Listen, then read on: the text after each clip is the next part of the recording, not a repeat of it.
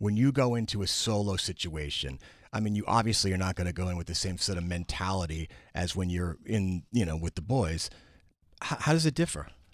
Well, you know, it's it's it's interesting because I think people don't know that when we record the Backstreet Records, we actually go in and record each of us individually like a solo song. And then we let the producers pick who they think is the right person on the leads.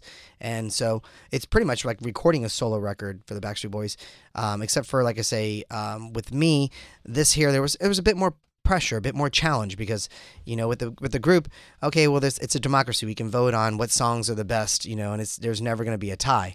Um, the cream rises to the top. With me, you know, like thank God I had my two partners that I was writing with.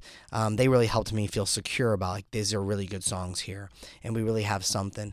Because um, I, I know for me personally, there's you know putting something out there. It's I'm very vulnerable. You you know you're putting your you know you're you're creating like almost like a child out there for the world to accept, and you know it's it's it's kind of scary. But um, I'm very proud that we made this record, and it was awesome. I, we re- actually recorded the songs, the whole record in three days and um, here in New York. And uh, we wrote the music, uh, like I say, about two months before that, within about two weeks. Um, so it was a very quicker process than Backstreet. Backstreet, we we normally take about two to three years to make a record, uh, but we, we record over fifty something songs. So what are you saying? So each of you will go in and sing the whole song, and then the producer will just sort of mix in lines. Mhm. Wow. Yep.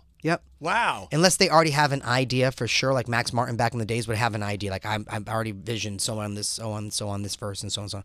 But now we're working with a lot of different producers that don't really truly know our voices 100%. So we give them the whole shebang. Wow. And, you know, I think about it.